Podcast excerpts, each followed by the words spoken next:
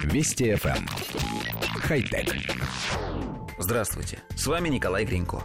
Состоялся первый полет летающего беспилотного такси в рамках создания полноценного сервиса, которым смогут пользоваться жители и гости города Дубай. Летательный аппарат был разработан немецкой компанией Volocopter, специализирующейся на дронах. Такси представляет собой двухместную кабину, которая поднимается в воздух при помощи 18 пропеллеров. Такси создавалось с учетом всех норм безопасности и включает в себя множество систем, предусматривающих любые внештатные ситуации. На всякий случай в нем есть дублирующий аккумулятор и даже пара парашютов для пассажиров. Первый тестовый полет, разумеется, был проведен дистанционно, без людей в кабине. За запуском с интересом наблюдал наследный принц Дубая Хамдан ибн Мохаммед Аль-Муктум – по большей части тестовый запуск был организован именно для него. Он уверен, что подобный транспорт будущего сделает Дубай еще более технологически продвинутым и комфортным. Ходе тестового полета такси взмыло на высоту 200 метров над городом и летало там в течение 5 минут.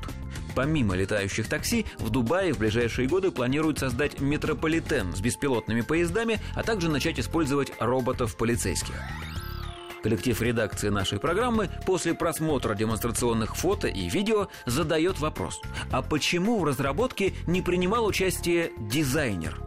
Дело в том, что дубайское летающее роботакси выглядит немного странно. Это кабина легкого вертолета, у которого отрезали хвост, а вместо несущего винта установили огромный обруч с 18 пропеллерами.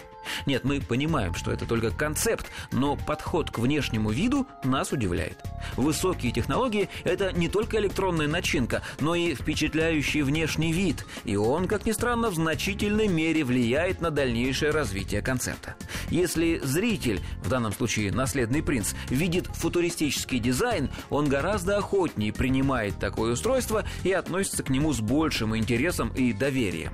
А пока ультрасовременный летательный аппарат выглядит как рисунки футуристов 19 века, которые представляли себе транспорт будущего в виде летающих паровозов и живых лошадей с механическими крыльями. На наш взгляд, для того, чтобы проект взлетел в прямом и переносном смысле, он должен выглядеть как космический корабль, а не как вертолет без хвоста.